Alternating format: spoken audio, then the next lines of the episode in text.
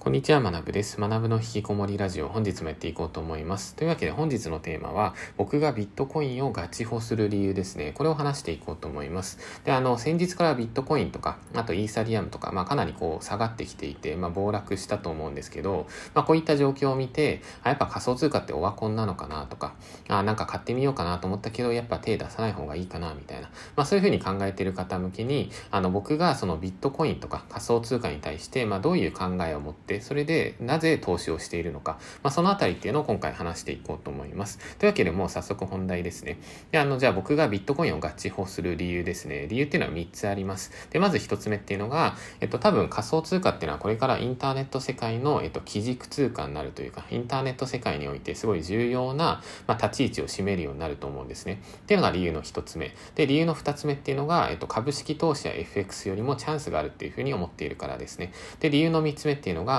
えっと、投資の発信ができるとシンプルに収入が増えるんですね。で、以上の、えっと、理由3つによって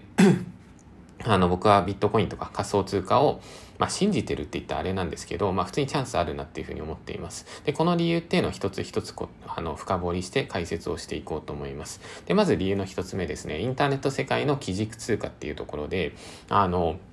まあ、結論としてそのビットコインがこれから完全な基軸通貨になるとか、まあ、イーサリアムがこう基軸になるみたいな、まあ、そういうのは一切わからないんですけど、まあ、ただ、えっと、一つ間違いないこととして、まあ、インターネット世界っていうのはこれからどんどんどんどんもう広がり続けると思うんですね。あの、今以上に皆さんは多分インターネット世界で、あの、過ごす時間が増えると思いますし、あと、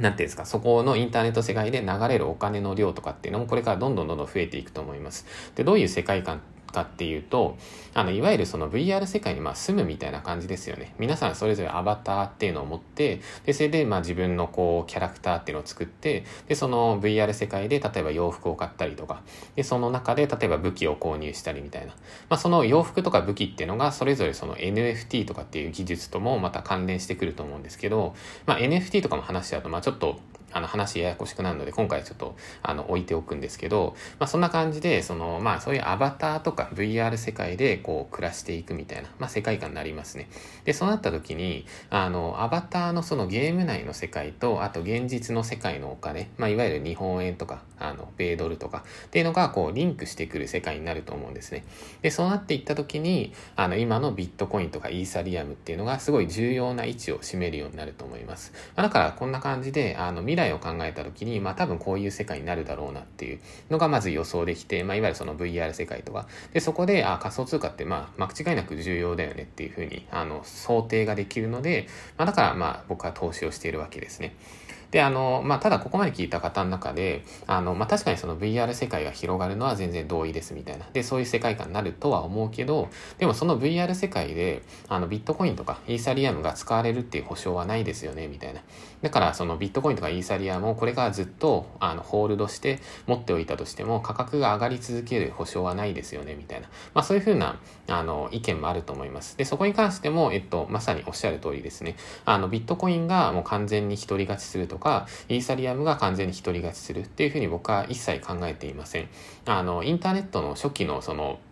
なんていうんですか、IT バ、ドットコムバブルか。まあ昔その、あの、インターネット系の会社がすごいバブルで株価上がった時に、まあいろんな会社が出てきて、それでまあいろんな会社がまあ潰れていったと思うんですけど、まあその時に、えっと、モザイクっていう、まあブラウザがあったんですね。で、そのモザイクっていうブラウザは、今多分皆さんサファリとか Google Chrome 使ってるじゃないですか。で、モザイクっていうのは一番最初に出てきていて、それで、あの、性能も良かったんですけど、まあ途中でその、まあ最初1位の位置だったけど、どんどん負けていっちゃったんですね。まあだからそんな感じで、その、まあ、初期の頃に1位だったものっていうのが、その1位を継続するっていうふうには限らないので、まあだから現状仮想通貨の世界だと、ビットコインとかイーサリアム、これがもうなんかトップクラスになってると思うんですけど、まあ僕はまだまだこれから新しいコインとか、新しいそのブロックチェーンプラットフォームが出てきて、まあそれがビットコインやイーサリアムを抜かしていく世界っていうのは全然あり得ると思っています。まあだから、あの、なんていうんですか、ビットコインとかイーサリアムとかを、えっと、思考停止して、まあずっと例えば5年、10年、20年とか合致をしたら、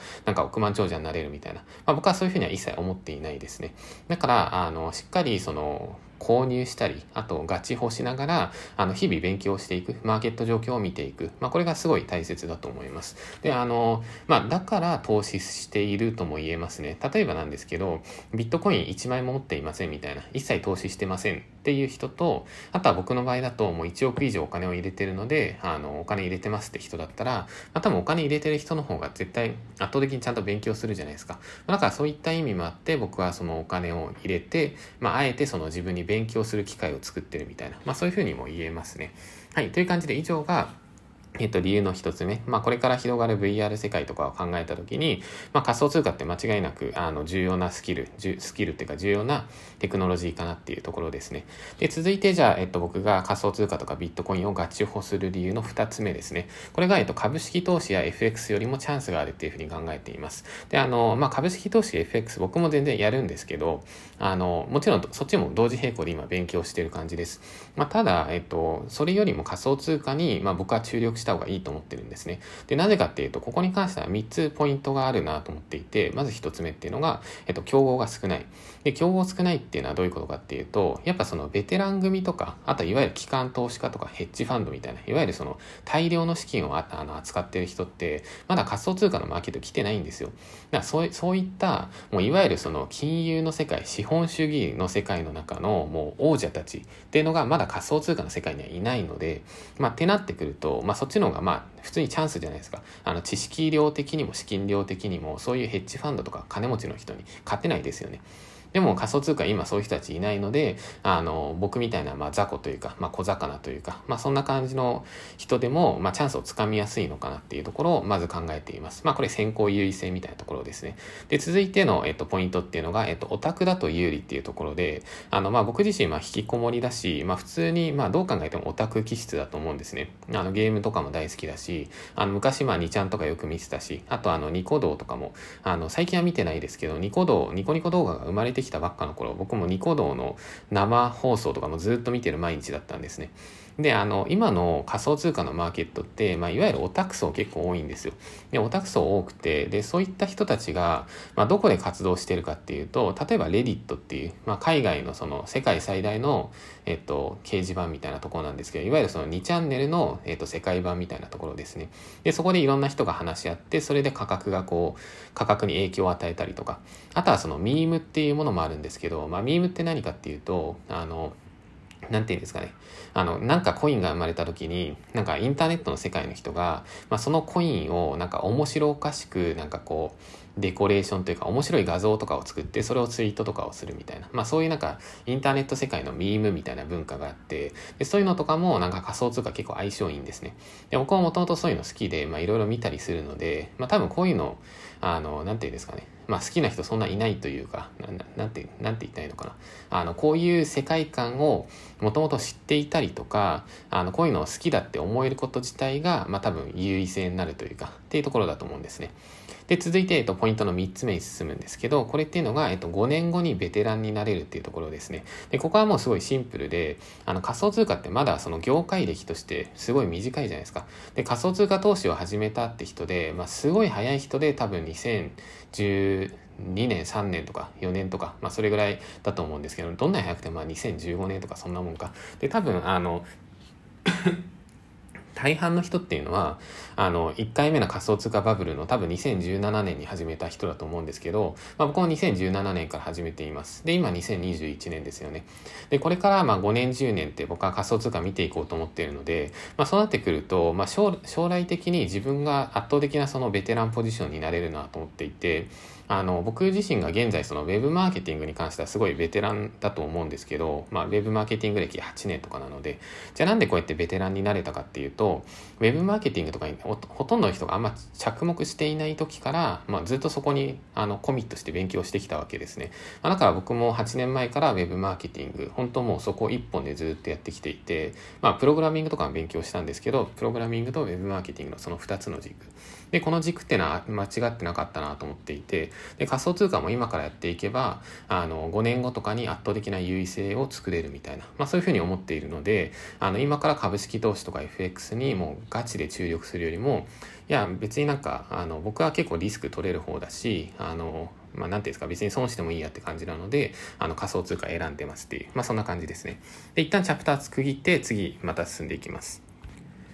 はい、ここから、えっと、チャプター2ですね。えっと、僕がビットコインとか仮想通貨をガチホする理由の3つ目を話していこうと思います。それが、えっと、投資の発信ができるとシンプルに収入が増えるっていうところですね。で、これをまあ説明するまでもないとは思うんですけど、あの、発信活動と投資活動って相性がすごいいいんですね。で、有名なところで言うと、例えば YouTuber の高橋ダンさんっていう方がいると思うんですけど、まあ、この方ってその、もともと、えっと、ウォール街にいましたみたいな感じで自己紹介されていて、あの、まあ、投資のプロの方ですね。で、この方が、えっと、日々、そのマーケットの分析とかを YouTube で発信していて、あの、まあ、この辺りもかなり伸びてますよね。で、あとは、えっと、ビジネス系 YouTuber とかで言うと、両学長とか。で、両学長も結局は、まあ、投資とか、まあ、貯金とかに近いかもしれないですけど、まあ、お金の話だったりとか、あとはブログ界隈とかで言うと、すずさんっていう方がいて、まあ、僕のすずさんすごい尊敬してる方なんですけど、あの、まあ、すずさんとかだと、あの、金融 FX 系ですね。FX もまずっとされていて、まあ、自動売買とか、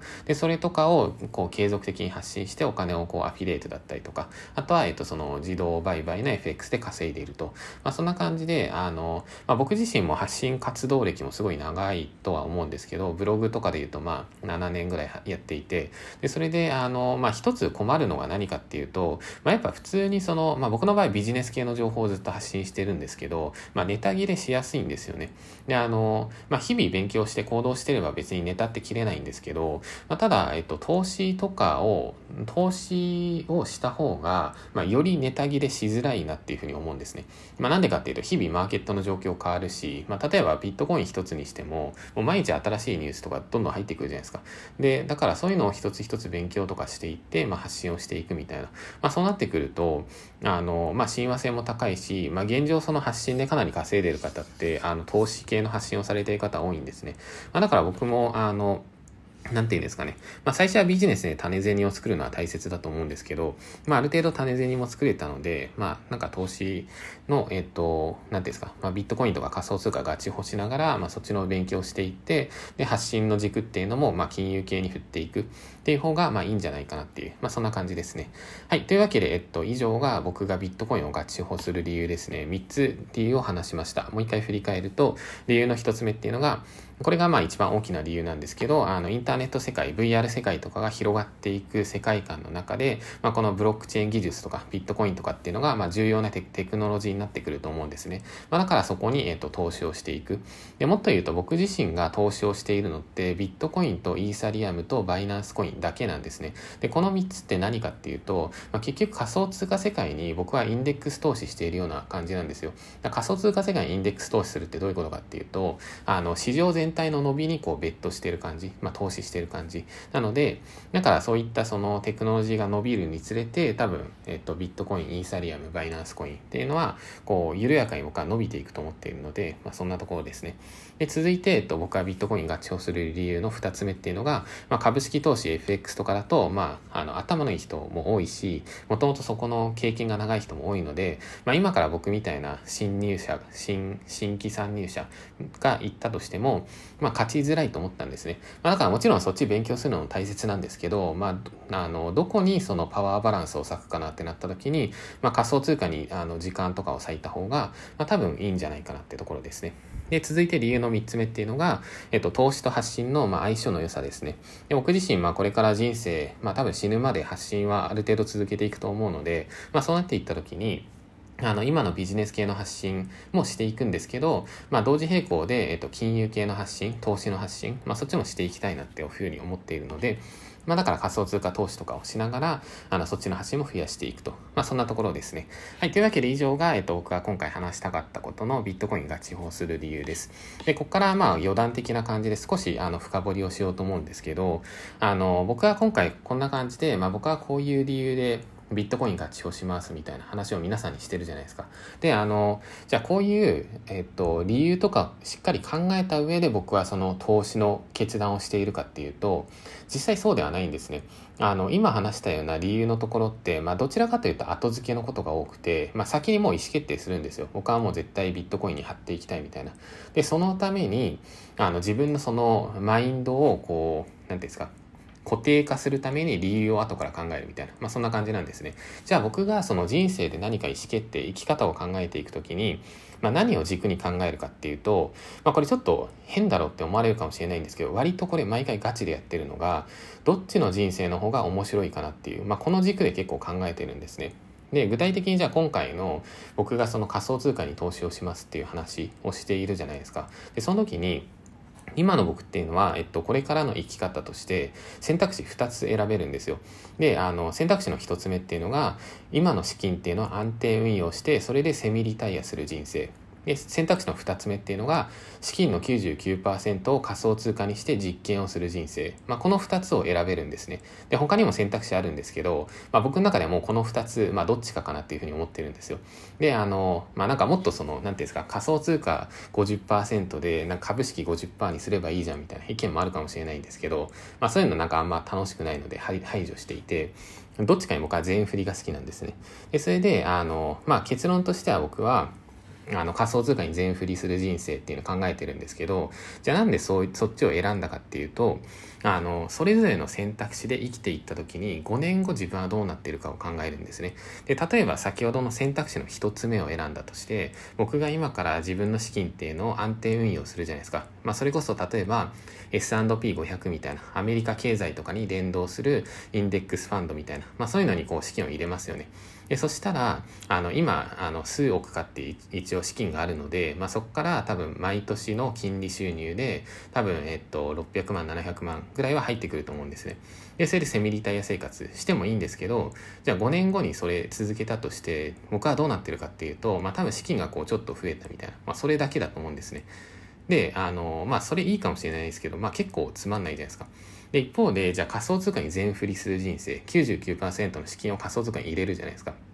で、実際これやろうと思ってるんですけど、で、それやった時に、じゃあ5年後どうなってるかっていうと、まあ、全然わからないです。なんか、爆裂に資金伸びてるかもしれないですし、あの、なんか、そんな変わらずトントンぐらいかもしれないですし、もしかしたら仮想通貨の大暴落を食らって、なんか資金半分以下になりましたみたいな。まあ、あると思うんですね。でもどちらにせよ、その仮想通貨に全ベットした人生っていうのは、大きな人生経験を得られるじゃないですか。っていうのがすごい一番重要だと思うんですね。あの人生経験を得られるっていうところ。だからその、もう正解が分かっているような S&P500 とか、まあ、いわゆるインデックス投資みたいな安定運用みたいな、まあ、それをやったとしても、もう答え見えてるし、別にやる必要ないかなって、まあ、正直思ったりするんですよね。まあ、だから、えっと、それよりも、あの99%仮想通貨に投資みたいな、こいつ頭おかしいだろみたいな、まあそういうふうに思われるぐらいの方が、まあなんか、あの、誰かと会った時にこう、面白いネタ提供できるじゃないですか。まあだから楽しいかなってところですね。で、このあたりの選択をするときに、あの、以前僕の友人が話していた言葉っていうのがいつも頭に思い浮かぶので、あの、その言葉をシェアしようと思うんですけど、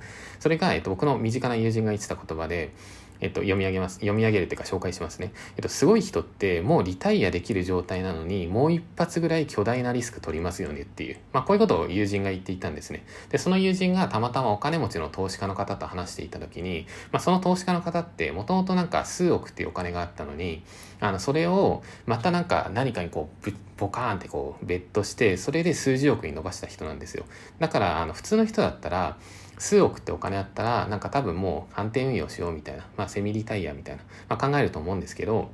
まあそこで普通の人が、いやもう休むでしょっていうところで、こうもう一撃ドカンと入れると。いやそうすると面白いみたいな。っていうふうになるっていうふうに、まあ僕は思っているので、まあ、だから、あの、そうですね、引き続き、あの、仮想通貨とかにお金をベットしながら、まあそういうのをツイートすると、いや、こいつやばいみたいな、頭おかしいみたいな、まあコメントも来るんですけど、まあそれが僕にとって、まあ、快感じゃないですけど、まあそっちの人生の方が楽しいと思うので、まあそんな感じで人生の意思決定してますっていう話で、今日は終わりにしようと思います。えっと、最後にじゃあ一瞬だけ雑談すると、えっと、まあなんか最近健康の話ばっかで申し訳ないんですけど、まあただ、あの、なんていうんですか、まあ雑談ってこのパッと思いついた話になっちゃうのでいつもその健康最近ちょっと健康を害してるので。であのまあ最近不調ですって話をしていてあの頭はすごいクリアなんですけど失神が、まあ、だいぶ良くなってきたかな。なんか失神が出てきては消えて出てきては消えてみたいな。で夜中とかなんかたまに痒くて起きたりするみたいな、まあ、それが結構だるいんですけど、まあ、薬飲んだらだいぶ治ってきたのであの、まあ、多分原因はあの、免疫力の低下とかなのかなと思っているので、あの、適度にちゃんと外出たりとか、まあ、運動しながら、あの、健康維持していこうと思います。皆さんも、あの、健康すごい大切だと思うので、あの、まあ、引きこもりすぎずですね、あの、頑張っていきましょう。というわけで、えっと、引き続きコツコツやっていきましょう。お疲れ様です。